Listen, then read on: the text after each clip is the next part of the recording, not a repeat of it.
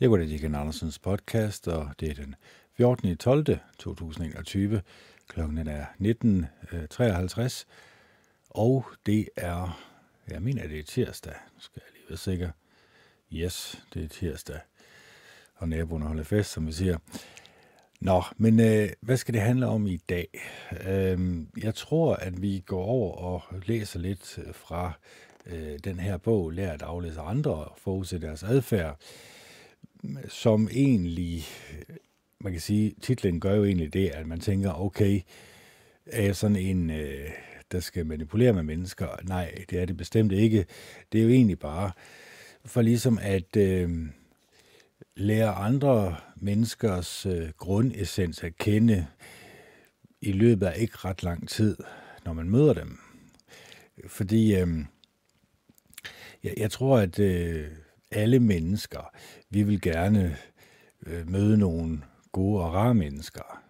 Det er jo faktisk det, vi måske endda kan sige, at vi har oplevet i langt de største øh, gange her i vores liv. At vi har nok mødt, når vi sådan tænker tilbage, så har vi nok mødt flinke og rare mennesker. Mennesker, som er opmuntrende og opbyggende øh, Øh, mennesker, som har øh, beriget vores liv, og som vi selvfølgelig også håber, at vi har gjort et eller andet for, at de også skulle øh, føle sig øh, velkommen i vores selskab. Så øh, spørgsmålet er jo så, hvordan kan jeg øh, forbedre min personlighed på en sådan måde, at øh, andre mennesker føler mig, andre mennesker øh, føler, at øh, jeg er et godt og rart menneske, føler, at jeg er et menneske, som øh, øh, har nogle gode og rare og positive kvaliteter, øh, som man kan øh, bruge i sin hverdag, eller man egentlig kan øh, føle livsglæde over at møde en anden person, som øh, er fyldt med livsglæde og lykke. Fordi i den situation, vi er i øjeblikket, nu skal jeg selvfølgelig passe på, at det ikke tager for lang tid med alt det negative, men det er selvfølgelig klart, at den situation, vi er i, den kan godt øh, lægge lidt en dæmper på vores øh, følelse af livsglæde og lykke. Jeg står jo også i kø, ligesom alle andre gør i øjeblikket, øh, for at, øh, at blive testet. Og øh, ja, hvad er der galt i det? Det er der vel ikke noget galt i. Øh, nej, både og. Hvis, øh, hvis man kan se, at det nytter og er gavnligt, hvis man kan se, øh, at øh, det, de prøver på, det er at øh, skærme den her øh, sygdom. Jo, selvfølgelig, så kan det godt, øh, når vi kan se det logiske i det, skal vi ikke sige det på den måde. Men kan vi så også det? Eller gør vi det egentlig bare øh, for, at vi vil gerne køre videre med vores liv? Altså, vi ser det som et irritationsmoment, men vi bliver jo nødt til at øh, være en del af samfundet, så derfor gør vi, hvad der bliver sagt.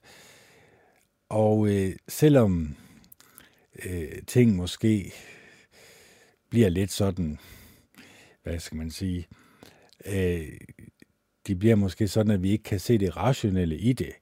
At øh, vi måske stiller spørgsmålstegn ved, jamen, hvis nu de her øh, eksperimentelle øh, indsprøjtninger virker, hvorfor skal vi så have 1 og 2 og 3 og 4 og 5 af dem? Og hvorfor kan det være, at øh, det her pas, det kun virker i to måneder eller tre måneder i gang? Eller nu kan jeg, jeg er slet ikke inde i det der, men øh, hvordan kan det egentlig være? Det virker ikke logisk.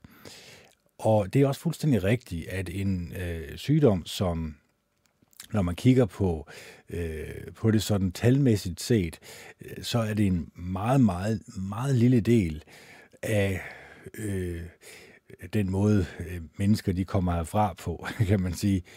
Øh, menneskers sygdom generelt, øh, eller den måde, de øh, dør på. Hvordan kan det så være, at man fokuserer lige præcis på det her? Er, det en, har det noget, er der en skjult dagsorden? Og øh, ja, det har jeg forklaret jer i tusindvis af podcast, at det er der selvfølgelig, eller det mener jeg selvfølgelig, der er. Det er ikke sikkert, at jeg har ret, øh, men nu er det så i hvert fald kommet frem i, øh, i Berlinske Tidene.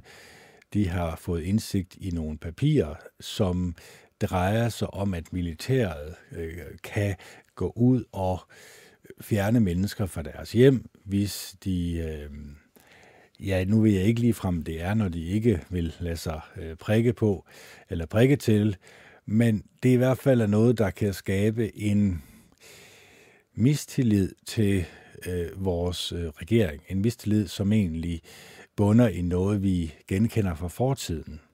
Altså, vi kan godt genkende en lille smule, at mm, det her, det virker meget ude af proportioner. Altså, at de virkelig går op i det her nærmest øh, 24-7, at øh, det er det eneste, vi kan se i fjernsynet, eller lytte til i vores radio, eller vores podcast, eller hvor vi nu øh, vælger at lytte til, eller hvor vi, hvem vi vælger at lytte til, jamen, så er den her øh, hovedtema, øh, de her 4-5 ting, vi kan tale om, det er også det, øh, som bliver promoveret.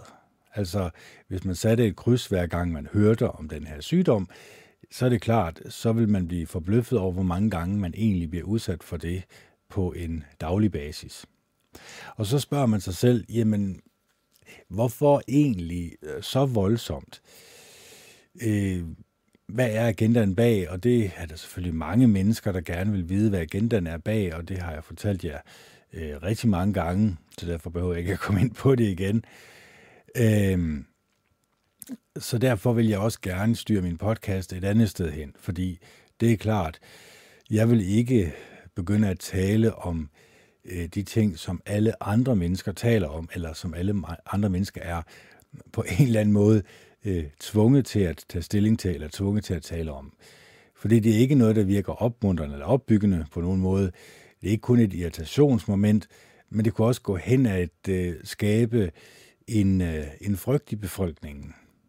Forstået på den måde, at vi kunne jo komme til at frygte at blive fjernet fra vores hjem, hvis vi ikke gør, hvad der bliver sagt og puttet i de her, øh, ja, nu er det jo ikke lejre, de kalder det, de kalder det øh, ikke vaccinefaciliteter, men, øh, men karantænefaciliteter.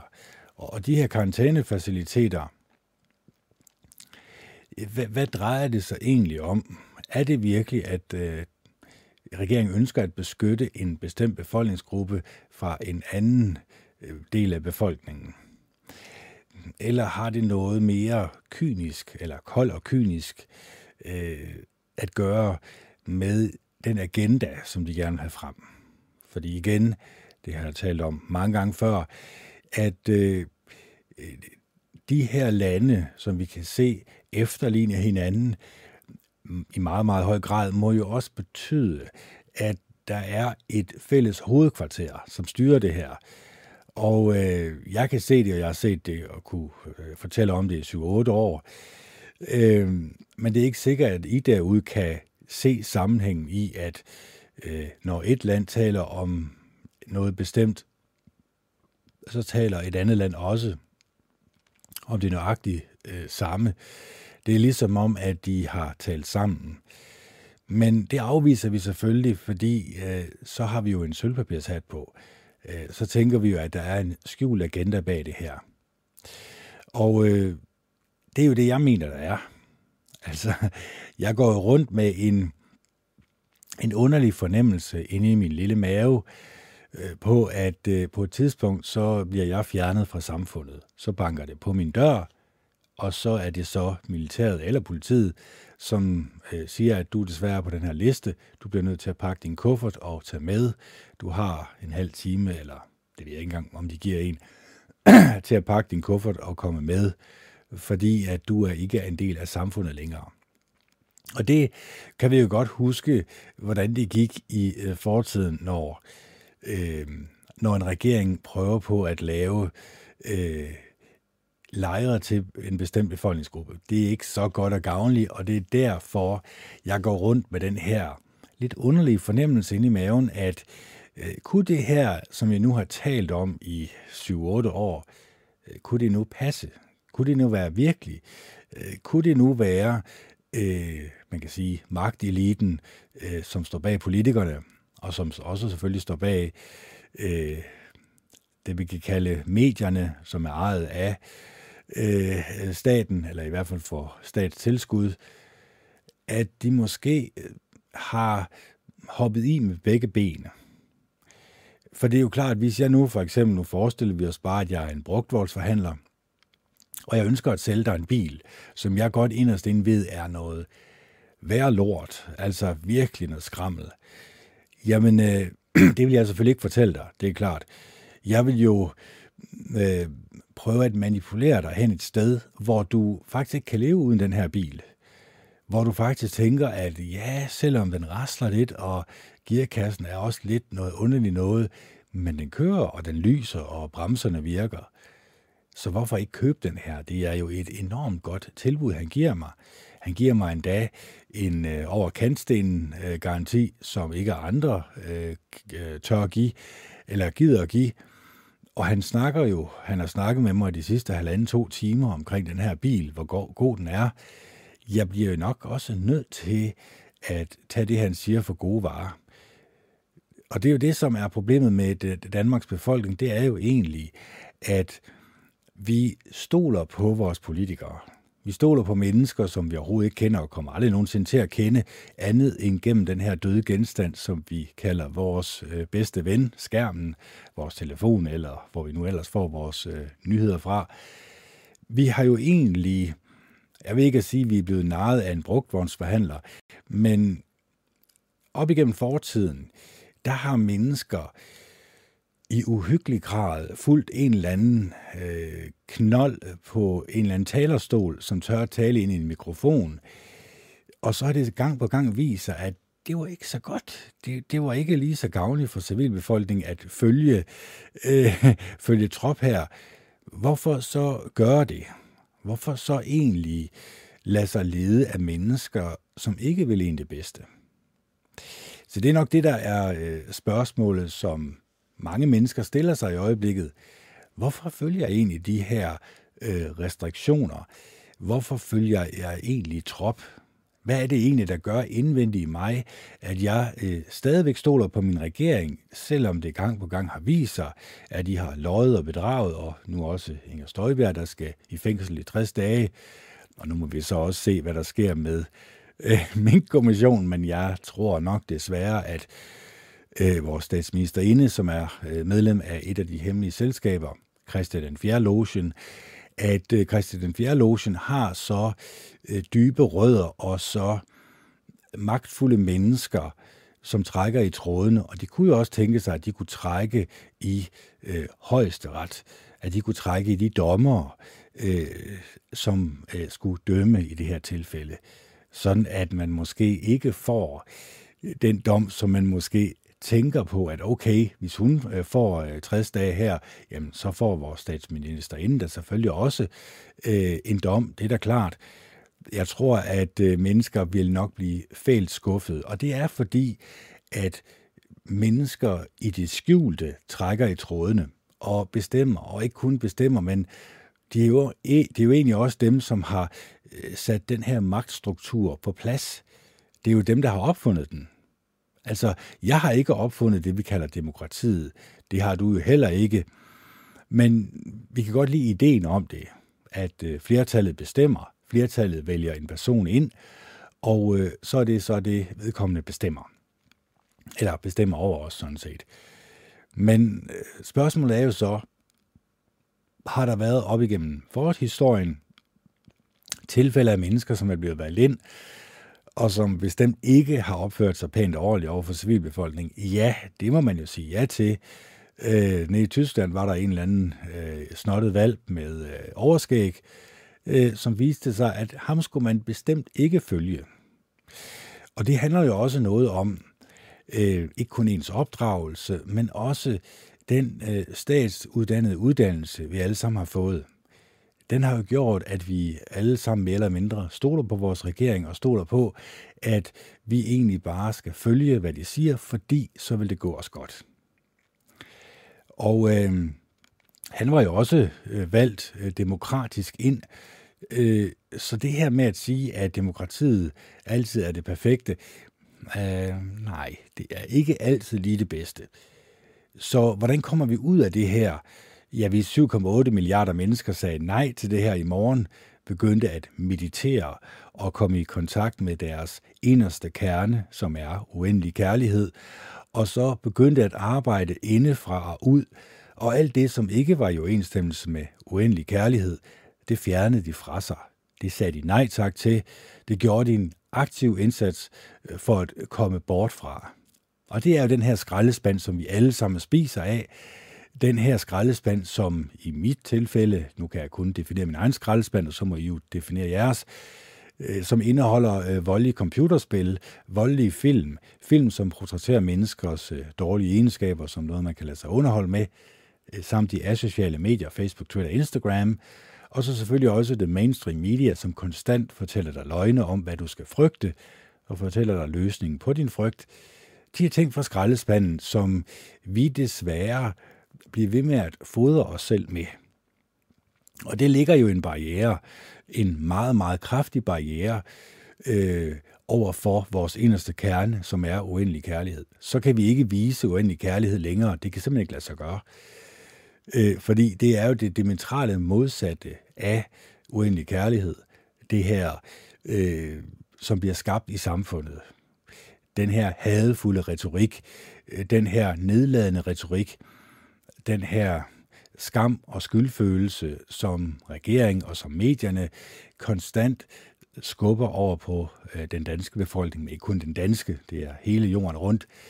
Og øh, fordi de her mennesker, som står bag i de hemmelige selskaber, de har en intelligens på over 200, så ved de udmærket godt, af, hvordan de skal manipulere med os, hvordan de skal få os et sted hen, hvor vi egentlig accepterer lige præcis, hvad vi ikke synes, øh, måske lige i dag og i morgen, men om en måned eller to, kunne det godt tænke sig, at vi kom til at sige ja til noget, øh, som vi senere hen kom til at fortryde bitterligt.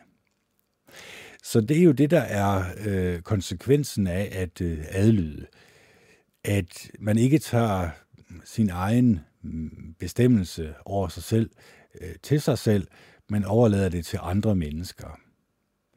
Og så sidder vi jo i suppedasen. Det kan man jo sige. Det er jo vores egen skyld. Ja, det er fuldstændig rigtigt. Men der er jo også den her øh, fællesfølelse kontra den her ensomhedsfølelse af netop ikke at adlyde, kontra det at adlyde. Fordi når vi adlyder og gør, hvad der bliver sagt, jamen så føler vi os en del af fællesskabet.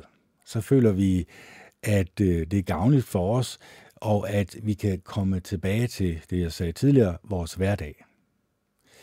Så øh, det her med at komme tilbage til hverdagen, Ja, det kommer ikke til at ske, øh, med mindre at, øh, at langt størstedelen af jordens befolkning kommer til at sige nej tak til det her, og kan se det, øh, det ikke gavnlige i at blive ved med det her.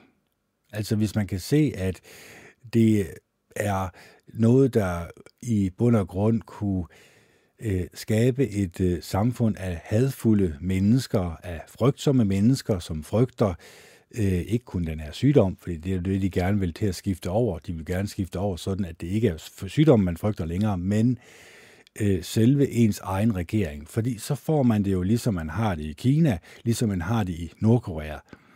Og, og når den først er der inde i menneskets sjæl og læme, så bliver det næsten umuligt at komme ud af igen. Så det er derfor, at meditation er så utrolig vigtig, og især meditationen over at være et næstekærligt, godt og et rart menneske, at man virkelig tænker sig grundigt om, inden man øh, udtaler sig, men også at man bruger sine læber, sin tunge, øh, til at være opbyggende opmuntrende, til at tale med en øh, god og positiv energi og stemme. Det skulle gerne være sådan, det er opmuntrende og opbyggende, det vi taler om, det vi beskæftiger os med. Så når vi begynder at analysere den her skraldespand, og det som vi måske har, det vi er blevet udsat for i rigtig, rigtig mange år, ja, jeg kan kun konkludere for mig selv jo, jeg må jo konkludere, at, at det her har ikke været gavnligt for mig. Øh, det er også derfor, jeg har den her knude i maven, fordi jeg måske har forsket lidt for meget i det her. Jeg har kigget lidt for dybt i det her, og jeg kan se lignende tilfælde i fortiden, i vores øh, forhistorie, i forhold til, hvad der foregår i dag. Det kan langt de fleste mennesker stadigvæk ikke. Altså det er først, når øh, togvogne de kører mod skorstenene, at det måske går op for mennesker, Nå, så var det ikke så godt, at vi lige stolede på vores regering. Så var det ikke så godt, at vi fulgte den her vej. Men der vil det selvfølgelig være for sent. Så når langt størstedelen eller flertallet i et samfund følger en bestemt retning, så er det ikke altid, at det er gavnligt. Så det er ikke altid, det er opmuntrende og opbyggende, snart tværtimod. Og øh, den eneste måde, man kan komme ud af det på, som jeg siger, det er igennem meditationen, fordi der kommer du i kontakt med din inderste kerne, uendelig kærlighed, og så når du egentlig arbejder dig ud af og afviser alt det, som kunne forhindre dig i at vise uendelig kærlighed og, og venlighed og ydmyghed og mildhed og øh, alle de her positive menneskelige egenskaber, som vi alle sammen øh, søger i hinanden. Det er jo derfor, vi er en del af et samfund. Det er jo egentlig, fordi vi, øh, hvis vi nu sad stille og roligt på en stol og kiggede ud i luften, men ikke var, var øh, ude blandt vores medmennesker, så er det klart, så så vil vi føle os restløse, så vil vi føle, at der manglede noget i vores liv. Og det er jo netop den her sociale kontakt, øh, som vi alle sammen gerne vil have. Så øh, det er også det, jeg prøver altid at forklare den situation, vi er under. Og langt de fleste mennesker vil ikke kunne se det her, det er jeg godt klar over. De vil ikke kunne, øh, der vil ikke være nogen resonans, de vil ikke kunne resonere med det, jeg siger, fordi de ikke kan se det. De vil ikke kunne indse, at øh, vi mennesker, vi har altid op igennem verdenshistorien, når vi har fulgt vores regering til punkt og prikke, kommet ud for noget, som ikke var særlig behageligt for os og for vores øh, for de næste generationer.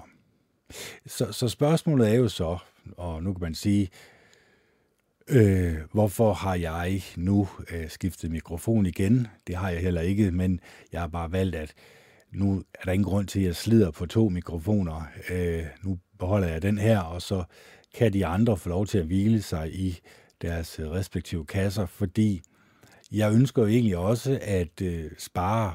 Det kunne være, den her øh, på en til dagskik i øh, Udu, så er det rart nok at have en reserve, eller to reserve, eller jeg tror, jeg har en 5-6 stykker reserve, så jeg har rigeligt, at jeg kan tage Men øh, men jeg synes, at det her, det har øh, selvfølgelig på en eller anden måde hjulpet mig til at give udtryk for mine dybeste, inderste følelser.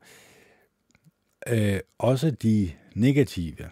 Altså også øh, de her ting, jeg kan se i samfundet, som øh, måske fører os et forkert sted hen, og har prøvet at forklare det i tusindvis af podcast, i tusindvis af timer. Øh, og øh, jeg er godt klar over, at jeg har selvfølgelig ikke mange øh, seere eller lyttere. Øh, og det er jo selvfølgelig mere eller mindre min egen skyld. Jeg kunne jo bare øh, male mig rød og gul og blå, øh, nøgen, og så løbe øh, op og ned af gågaden i Viborg, eller et eller andet åndssvagt, lave et eller andet mediestunt, hvor jeg kunne få noget opmærksomhed. hvor at alle mennesker lige pludselig ville bemærke mig og sige, hvad er det for en idiot? Hvad er han, hvad er han øh, hvorfor gør han det? Det var da mærkeligt. Er han sindssyg, eller hvad? Altså, øh, det var det, som rigtig mange mennesker har gjort op igennem tiden, for ligesom at gøre sig bemærket i samfundet. Øh, men det er ikke det, som jeg synes kunne, øh, skulle gøres i mit tilfælde, fordi igen, vil mennesker så huske øh, det tilfælde, hvor jeg løb nøgen, øh, malet gul og blå og orange, eller hvad det nu er, igennem øh, gågaden i Viborg, eller Herning, eller Aarhus, eller hvad det nu kunne være. Øh, var det det, jeg gerne vil huskes for? Øh, nej, selvfølgelig ikke. Og det er også derfor, jeg vil jo heller ikke gå ind i de her mm, øh, diskussionsforumer, hvor jeg ved, at jeg kunne få en hel masse lyttere, en hel masse seere. Øh, men så vil jeg jo gå på en eller anden måde kom på, på, på kompromis med, hvem jeg er som menneske. Og det ønsker jeg ikke at gøre. Øh, I kan nok godt fornemme, at øh, what you see is what you get. Altså, i min podcast, så øh, taler jeg i den her times tid, eller to, eller hvad det nu bliver, og så øh, håber jeg selvfølgelig, at I kan fornemme, at jeg er øh, hudløst ærlig over for jer. Jeg holder ikke noget tilbage. Det er ikke sådan, og det er nok også en svaghed hos mig, jeg har måske ikke så stort et filter. Det vil sige, at øh, der er ikke så langt fra tanke til handling, eller i hvert fald fra tanke øh, til tale. Sådan at når jeg øh, siger noget, jamen, så har det ikke lige været igennem hovedkvarteret først op i min hjerne, fordi jeg egentlig, selvfølgelig har det det, men fordi jeg egentlig, jeg ønsker selvfølgelig, at øh, I derude øh, skal have det råt for udsødet, kan man sige. Altså, øh, det er ikke meget ved, hvis jeg, det kunne jeg jo selvfølgelig godt øh, putte en persona for, altså øh, putte en maske på, tale med to tunger, eller tale som en brugtvognsforhandler. Øh, men det har jeg valgt ikke at gøre. Jeg har valgt at være, håber jeg, så hudløs ærlig i mine podcast som overhovedet muligt, og det har selvfølgelig også kunne smitte af en lille smule på, hvem jeg er som person ude i samfundet. Det skulle gerne være sådan, at de to mennesker, de stemmer overens. Og det håber jeg selvfølgelig også, at øh, I øh, vil opleve, når I begynder at meditere, og når I begynder at meditere over den uendelige kærlighed, som I indeholder, at så vil jeg også opdage, at det faktisk ikke er så slemt at give udtryk for sin uendelige kærlighed. For hvad er det egentlig uendelig kærlighed? Jamen, er det ikke blot det at være et øh, hudløst, ærligt menneske, men som selvfølgelig også tænker sig om, inden man taler. Der er ingen grund til at øh, såre andre mennesker, tale nedladende til andre mennesker, tale dårligt om andre mennesker bag deres ryg. Så øh, hvis man holder sig fra de her negative menneskelige egenskaber, så kan det vel ikke gå helt galt. Så kan det jo være, at jeg kunne forbedre mig selv fra dag til dag, forstået på den måde, at min tankegang, min tankemønstre i hvert fald skal være i overensstemmelse med den her inderste kerne. Fordi den her uendelige kærlighed, som vi alle sammen indeholder, men som meget få mennesker egentlig tør vise andre mennesker, fordi de er jo selvfølgelig bange for at blive afvist. Det er jo det, som er kernen i øh, alle menneskers øh, problemer, det er jo egentlig, at de bliver mødt med en modstand ude i samfundet. De bliver mødt med en latterliggørelse. De bliver mødt med en øh, skamfølelse. De bliver mødt med øh, mennesker, øh, som føler sig trådt på, som føler sig nedværdige, som føler, at de ikke er værd at modtage kærlighed fra et andet menneske. Og det er jo lidt trist, altså, men det har jo noget at gøre med, hvad man putter ind gennem øjnene og ørerne. Fordi hvis man fjerner alt det her negative skrald fra skraldespanden, fra sine øjne og ører, så vil jeg garantere for, at i løbet af ikke ret lang tid, så vil I komme på bedre tanker. Så vil jeres øh, tankegang og tankemønstre, det vil lige pludselig blive en helt anderledes. Altså, I vil sådan må vågne op hver morgen og tænke, nu er jeg lige pludselig glad og lykkelig over at være i live. Det var da noget mærkeligt noget. Hvordan kunne det lade sig gøre? Ja, det har noget at gøre med, at hvis man virkelig tager skeen i egen hånd, hvis man tager sit liv tilbage til sig selv, og lader ikke andre mennesker bestemme, hvad man skal tænke over, hvordan man skal tænke over det, og hvilket emner man skal tale om i samfundet, ja, så har man jo egentlig taget sit liv tilbage til sig selv. Så har man taget sin viljestyrke tilbage til sig selv. Den her urkraft, som vi alle sammen indeholder, den skal vi tage tilbage til os selv. Og når vi gør det, så vil vi opdage, at livet bliver meget, meget bedre at leve. Vi kommer øh, i en selvstilstand af uendelig glæde og lykke. Og den her uendelige glæde og lykke, den kan vi jo viderebringe til de mennesker, som vi møder. Når vi så taler med andre mennesker, så håber jeg selvfølgelig, at de kan mærke, at jeg er et godt og et oprigtigt menneske. Et menneske, som oprigtigt har interesse for andre mennesker. Oprigtigt ønsker, at det skal gå godt for andre mennesker, at de skal leve et godt og lykkeligt liv, fuldt, med, fuld af gode og rare oplevelser, fuldt af gode og rare venner, som vil dem det bedste. Fordi så ved jeg jo, når jeg kommer ud i samfundet, ja, så bliver jeg også påvirket i en positiv retning i stedet for. Så øh, min drøm er selvfølgelig, at øh, samfundet bliver fyldt op med gode og rare mennesker, øh, som har et positivt syn på livet, og som ønsker det bedste for dem selv og deres medmennesker. Som tænker næstekærlige, gode og rare tanker om hinanden, og som opløfter hinanden, og som bringer livsglæde i hinandens liv. Så øh, det er noget af en opgave, du satte dig på, Kenneth. Ja, og jeg har jo også lidt hjælp. Øh, det har jeg også talt om øh, tidligere. Fordi den her uendelige kærlighed, som vi alle sammen indeholder, den er jo ligesom sat ind i os. Og nu kommer der noget meget kontroversielt, så uha, så skal I lukke ørerne, fordi hvis I ikke kan tåle at høre det, så må I hellere være villige til at slukke eller lukke. Fordi jeg forklarer jo egentlig, hvordan jeg ved, at øh, der er en øh, kærlig skaber bag hele det her univers, vi nu er en del af.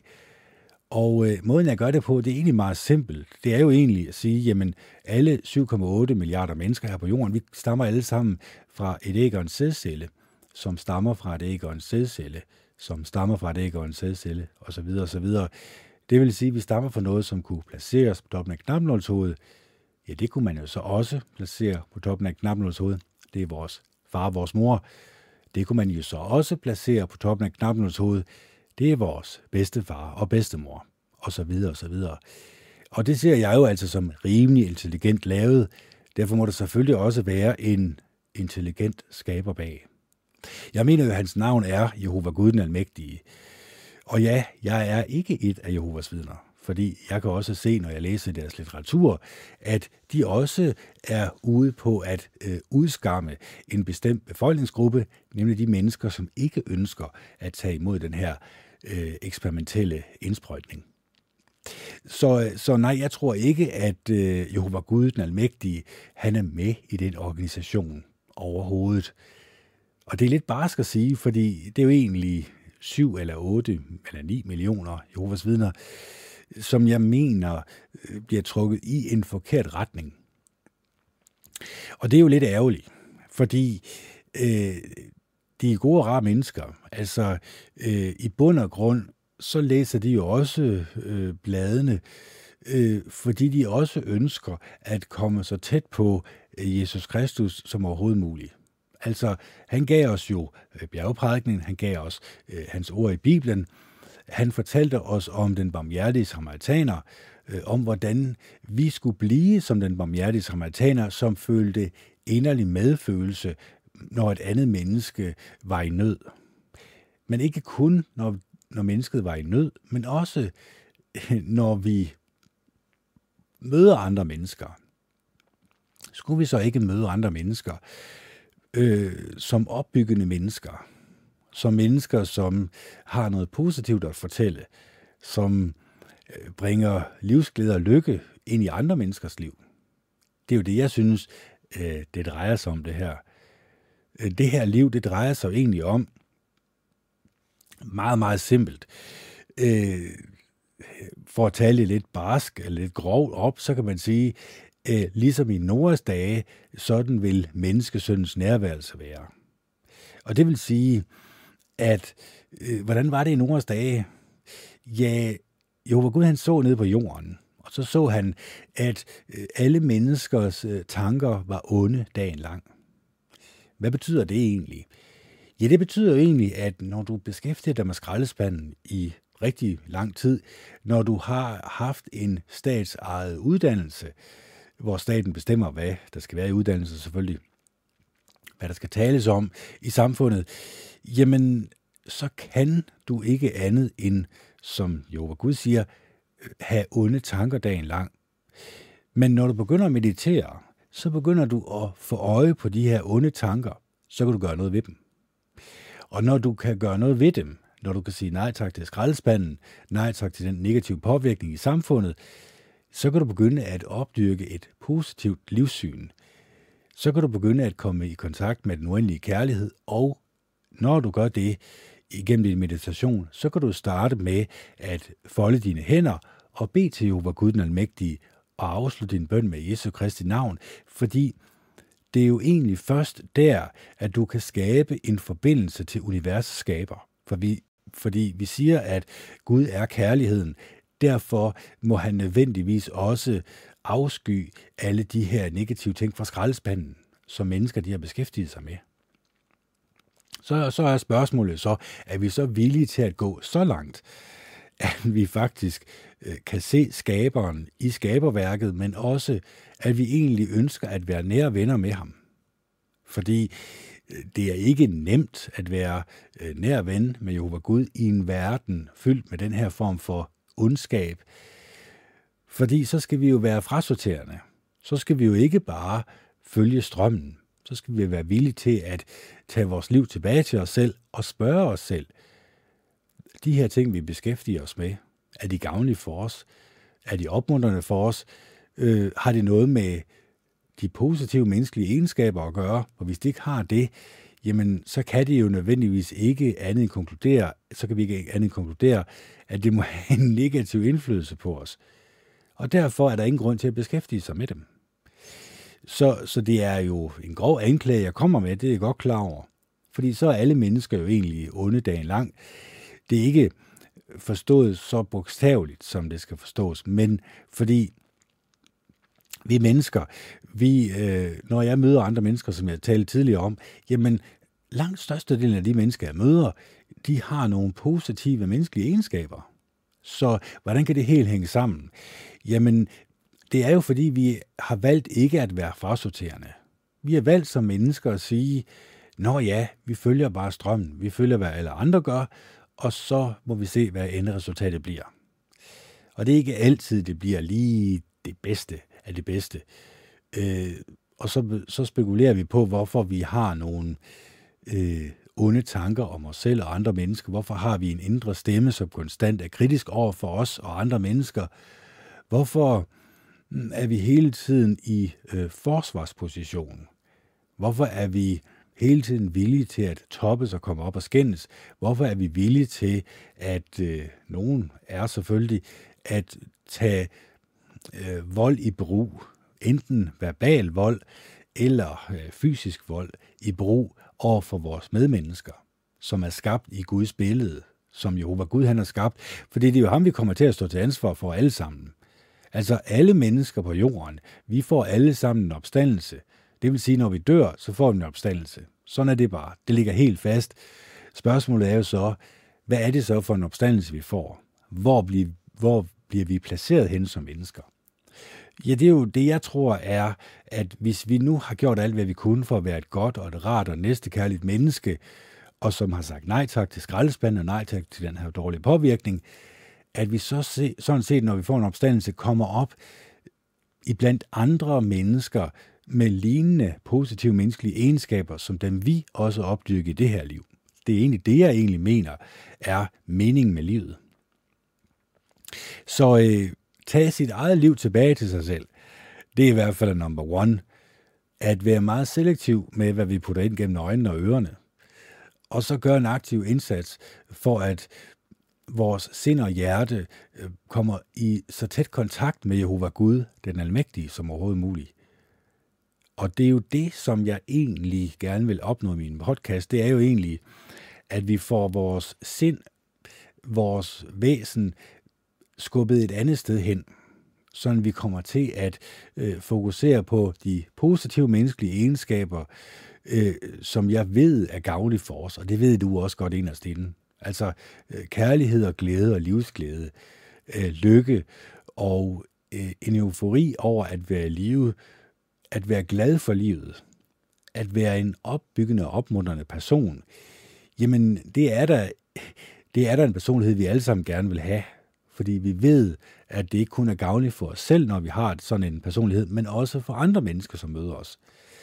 Så øh, selvudvikling, ja, det kan vi godt sige, og selvhjælpsbøger, ja, det kan godt være, at man skal købe Anders Madsens Madsens bog, jeg ved ikke lige hvad. Ja, altså, igen, han lader, han lader selvfølgelig lidt nar og grin med det her, øh, og det har han så også gjort i den her nye, han har lavet hvor han egentlig tager lidt pis på de her selvhjælpscoaches. Men jeg synes jo egentlig ikke, at de mennesker, som prøver at gøre en positiv forskel i andre menneskers liv, skal ses som noget negativt. Det kunne jo være, eller det kunne tænke sig, at flertallet, som bliver ved med at kigge i skraldespanden, tale om skraldespanden, tale om alle de her negative ting, der sker i samfundet, og så selvfølgelig er det jo ikke de ting, som virkelig betyder noget. Det er jo ikke de to koncentrationslejre i Kina, hvor, øh, hvor der er en million mand i hver koncentrationslejr. Det er ikke Nordkorea, øh, som bliver talt om og diskuteret, og som der bliver søgt en løsning på.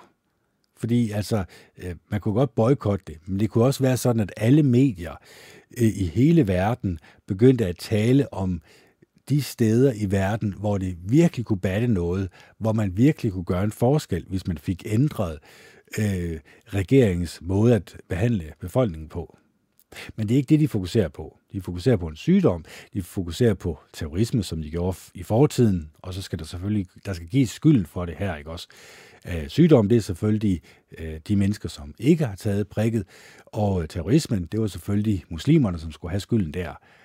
Så de, de, de skaber altid en, et problem i samfundet, og så giver de også, også løsning, eller i hvert fald, hvor vi skal pege vores had hen imod. Men øh, det er ikke det, jeg synes, der er gavnligt for os. Fordi så spiller vi jo sådan set efter deres violin. Så følger vi egentlig trop, og så gør vi egentlig, hvad der bliver sagt. Og så bliver vi ikke gode og rare mennesker. Snart tværtimod. Så vil vi vågne op en dag og tænke, hvorfor har jeg det så dårligt med mig selv? Hvorfor, altså, er det bare en depression, eller kommer depressionen af min beskæftigelse med skraldespanden? Altså den her negative påvirkning, som jeg har lavet mig påvirke af hele livet. Det kunne godt tænke sig, at det var der, hvor problemet ligger begravet, og hvor vi ved at skubbe fokus væk fra det, ved at afvise det, ved at vi burde jo egentlig, når vi har renset skraldespanden op for os selv, føle afsky for det, føle vemmelse for det, øh, føle en indre mishag over overhovedet at kigge på det, eller beskæftige os med det, eller tale om det. Fordi så kan vi afvise det. Det er først, når vi har øh, lavet det, øh, den kontakt op i vores hjerne, der siger, at vi bliver nødt til at afvise, ikke kun nødt til, men vi bliver i hele vores væsen, øh, hele vores virke mod hele vores viljestyrke, skal lægges i at afvise alt det her for skraldespanden, hvis vi gerne vil være lykkelige og glade selvfølgelig. Hvis vi gerne vil vågne op hver morgen øh, til en ny dag, fuld af livsglæde og lykke så bliver vi jo nødt til at fylde vores sind og hjerte med noget, som kan give os livsglæde og lykke. Ellers så virker den altså bare ikke. Så øh, det var min lille rant her. Jeg skal da lige love for, at øh, tiden den flyver, når vi har det godt. Mm, sjovt kendt. Vi skal videre. Um, vi kan tage øh, det Daily Telegram her, eller hvad den nu hedder. Den der. Sådan der. Ja, nu kan I ikke se en skid, men det er nu også lige meget. Jeg læser lige lidt højt her, så kommer jeg lige tilbage igen. Vi er kommet til øh, stemmeleje. Og så tager vi ligesom og analyserer det bagefter. Stemmeleje.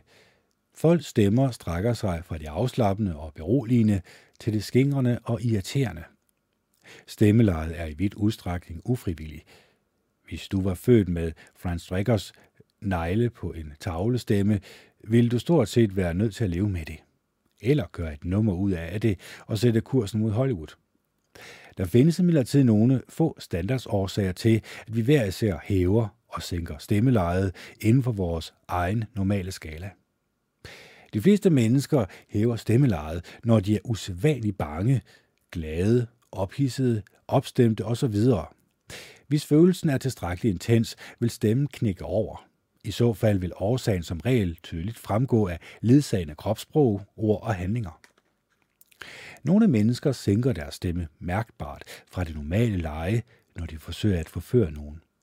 De er tilbøjelige til at lyde som natdisjockeyen på den lokale jazzstation eller den sensuelle forførende i en detektivfilm fra 40'erne. Stemmelejet kan også falde, når personen er trist, deprimeret eller træt. Igen vil det være svært at overse betydningen, hvis du er opmærksom på alle de tilgængelige fingerpeg. Intonation og tryk det gælder for mange sprog, at ord og sætninger kan have fuldstændig forskellige betydninger, alt efter hvilken stavelse i ordet, eller hvilket ord i sætningen, der lægges tryk på. Selvom engelsk ikke er så afhængig af intonerier og tryk på intonationer, står der. Intonationer og tryk, som visse andre sprog, kan vi alle viderebringe forskellige følelser og betydninger ved at ændre vores talemønstre. Hvis du er opmærksom på dette punkt, vil du opfange nogle vigtige spor. Vi har alle prøvet at spørge nogen, om han eller hun har lyst til at tage med os til et eller andet sted og få svaret, det vil jeg gerne. Til tider ved vi, i samme øjeblik vi hører ordene, at personen har taget imod vores invitation. Til andre tider ved vi, at det næste ord efter, det vil jeg gerne, vil være et men. Hvis du lytter omhyggeligt til intonation, pauser og tryk, kan du genkende ufuldstændige sætninger.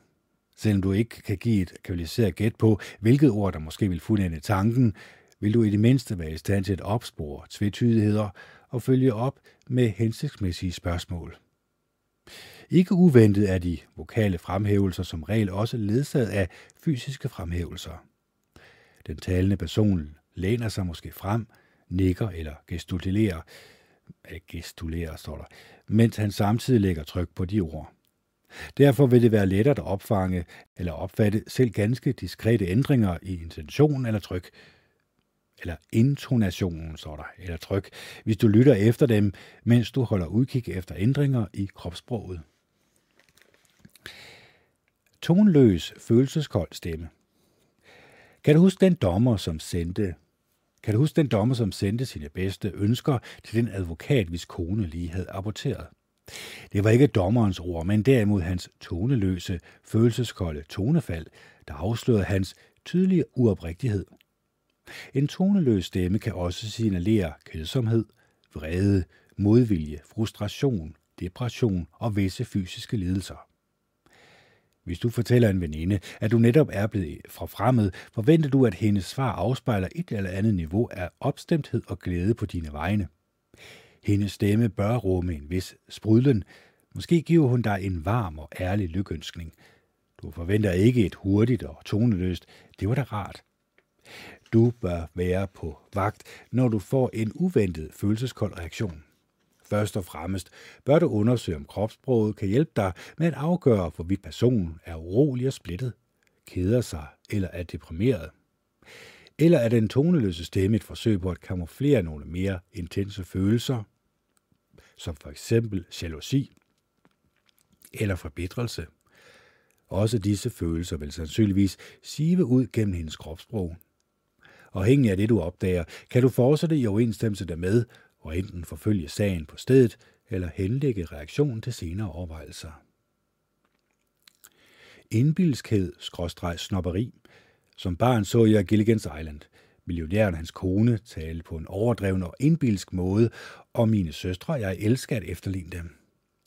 30 år senere hører jeg min lille søn sige, undskyld mig, men de har vel ikke en smule sinep. I nøjagtig samme tonefald. Indbilskhed og snopperi giver sig som regel ikke så markant til kende i en persons stemme, selvom jeg til min store forbløffelse til tider møder nogen, som har et strejf af Mr. Howells udtryksmåde. Hvis jeg indrømmer, at jeg ikke har hørt om en bestemt aktuel begivenhed, bliver min bemærkning måske mødt med et det må jeg nok sige, sagt i tonefald, der antyder en overraskelse over, at nogen kan være så uoplyst.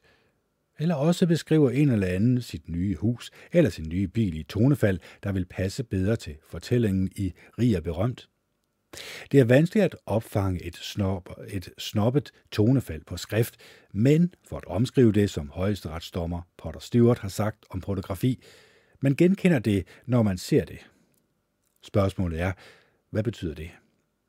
Mange mennesker vælger at bruge et snobbet tonefald eller anden indbilsk opførsel til at signalere succes, raffinement, intelligens, velstand eller overklasseværdier.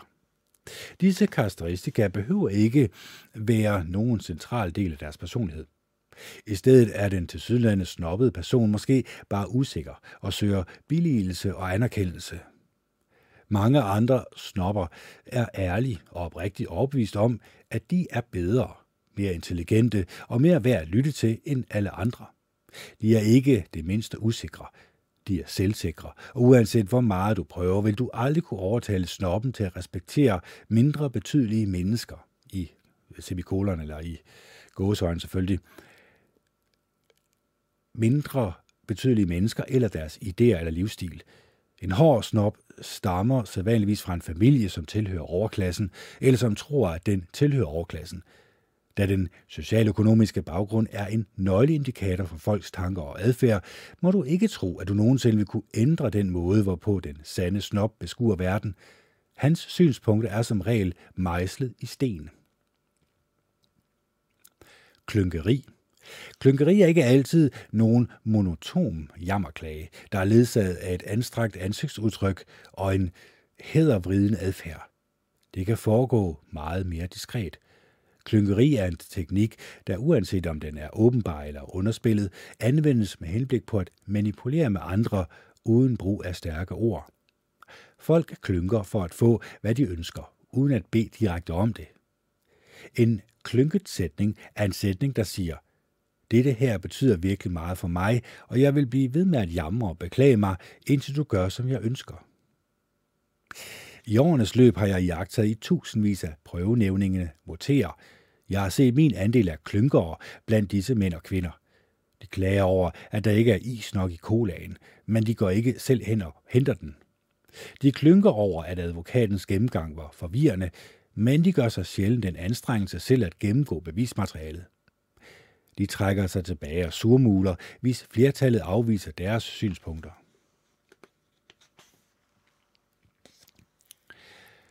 Klynker er som regel undergivende. Det gælder såvel i nævningetinget som i verden uden for retssalen. De har ikke det mod eller den selvtillid, øh, det kræver at stå i spidsen. De ønsker, at andre skal drage omsorg for dem. De føler sig hjælpeløse og magtesløse. Hvis du ønsker at vide, hvorvidt en person virkelig er en klynker, bør du forsøge at få en fornemmelse af hendes menneskelige miljø. Du bør med andre ord prøve at træffe et par af hendes venner. Hvordan opfører hun sig over for dem? Hvor manipulatorisk er hun? Hvis hun er gift, bør du være særlig opmærksom på hendes samspil med manden.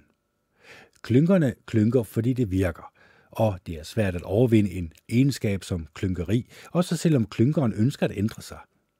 Klynkerens adfærd over for andre kan give dig en forsmag på den potentielle karakter af dit forhold til hende. Det er op til dig at afgøre, hvorvidt du har lyst til at tage imod udfordringen. Så kommer vi til øh, hørbar vejrtrækning, mumlen, aksanger, hæs stemme. Øh, jamen, vi kan sådan set egentlig godt tage det, fordi så kommer vi ind til kapitel nummer 6, lær at stille de rette spørgsmål og at lytte til svarene. Jeg tror, vi tager lige det her hurtigt igennem her. Hørbar værtsakning. Tillykke med fødselsdagen, her præsident kurede Marilyn Monroe i sin hyldest til JFK. Et klassisk, et klassisk eksempel på forførernes via hørbar værtrækning. En frivillig hørbar vejrtrækning kan som regel tilskrives forførelse. En ufrivillig hørbar vejrtrækning kan forårsages af andre lige så vigtige følelsesmæssige tilstande, eller af sygdom eller træthed. Eftersom vi normalt ikke oplever nogen tydelig hørbar vejrtrækning hos andre mennesker, spekulerer jeg som regel over årsagen, når det sker – er den af fysisk eller psykisk karakter? Folk, der er plaget af emfy, emfysium, andre lungesygdomme eller en anden svækkende lidelse, kan have svært ved at trække vejret, i hvilket tilfælde deres pustelyd ikke er tegn på andet end sygdommen. Hvis jeg kan se bort fra sygdom ved at studere kropssproget eller ved taktfuldt at spørge til personens helbred, tager jeg de øh, sindstilstande, der almindeligvis kan forårsage hørbar vejrtrækning, under overvejelse – vrede, seksuel interesse, ophidselse, frustration, motion eller træthed, vantro, nervøsitet, stress. Under retssagene kan jeg ofte fornemme nogle ændringer i værtrækning hos nævningene, vidner og selv advokater. Omstændighederne taget i betragtning er det sædvanligvis relativt let at udelukke forskellige mulige årsager, som eksempelvis motion eller seksuel interesse. Som ofte er en hørbar værtrækning i retssalen forårsaget af frustration, overraskelse, vantro eller nervøsitet. Selv de mest erfarne advokater bliver sommetider nervøse og begynder at trække vejret på en unormal måde. Inden retssagen reelt påbegyndes, har jeg som regel set og hørt dem tale mange gange, og derfor opfanger jeg omgående de diskrete forandringer. Normalt er det ikke blot de dybere og mindre regelmæssige åndedræt, men også kropsbevægelser, som det at drikke vand eller at gøre overdrevne fakter med hænderne, der afslører folks nervøsitet. Jeg lytter også omhyggeligt efter de hurtige, hørbare udåndinger hos nævningene, og sommetider også hos dommerne, advokaterne og eller vidnerne, som er udtryk for overraskelse, vantro eller harme. Igen er disse vokale spor som regel ledsaget af hovedrysten eller andre visuelle signaler. Hemmeligheden er at lægge mærke til egenskaben, identificere de mulige årsager og derpå jagtage, hvilken af disse årsager, der harmonerer mest med personens kropssprog, adfærd og ord. Hæs stemme En hæs stemme er ofte tegn på, at den talende person ryger, men kan også forårsages af forkølelse eller bronkitis eller af en permanent fysisk tilstand. Det er også muligt, at personen for nylig har overanstrengt sin stemme på en eller anden måde. Spørg om det. Hvis han ofte synger eller holder taler, som gør hans stemme træt og hæs, har du fundet et godt udgangspunkt for en samtale, som måske kan afsløre meget om ham. Folk bliver hyppigt hæse af at råbe under sportsbegivenheder eller andet sted. Spørg om det. Har han tilhjulpet, har han tilhjulpet sin søns fodboldhold i Lilleputligaen, eller har han hævet på det lokale basketballhold? Hvis han har råbt for meget, eller hvis han har råbt så meget, at han er blevet hæs, ved jeg, at han er en ivrig tilhænger, og derfor mistænker jeg ham for at være relativt aggressiv og dominerende. Måske tror, jeg, måske tror han øh, til en vis grad, at han ikke kan påvirke kampens udfald, hvis han råber højt nok. Eller måske tror han til en vis grad, at han kan påvirke kampens udfald, hvis han råber højt nok. Om ikke andet er jeg sikker på, at han er udadvendt og let bevægelig, det er de færreste generede og reserverede mennesker, der vil råbe, indtil stemmen svigter. Mumlen. Nogle mumler, øh, nogle mumler taler så dæmpet, at de ikke kan høres. Nogle dækker vanemæssigt munden med hænderne, når de taler, og andre vender hovedet bort eller kigger ned. Nogle mumler taler meget tydeligt, når de bliver bedt om det, mens andre synes stort set ud af stand til at tale tydeligt, selvom der ikke findes nogen fysisk forklaring på fænomenet.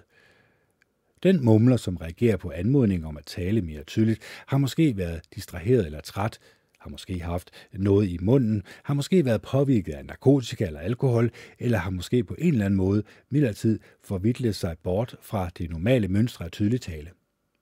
Den kroniske mumler, som ikke reagerer på anmodning om at tale tydeligt, i hvert fald ikke i mere end nogle få minutter ad gangen, viser ofte manglende selvtillid, usikkerhed, ængstelse, manglende evne til at formulere sine tanker, generthed, åndsfraværelse, træthed, sygdom.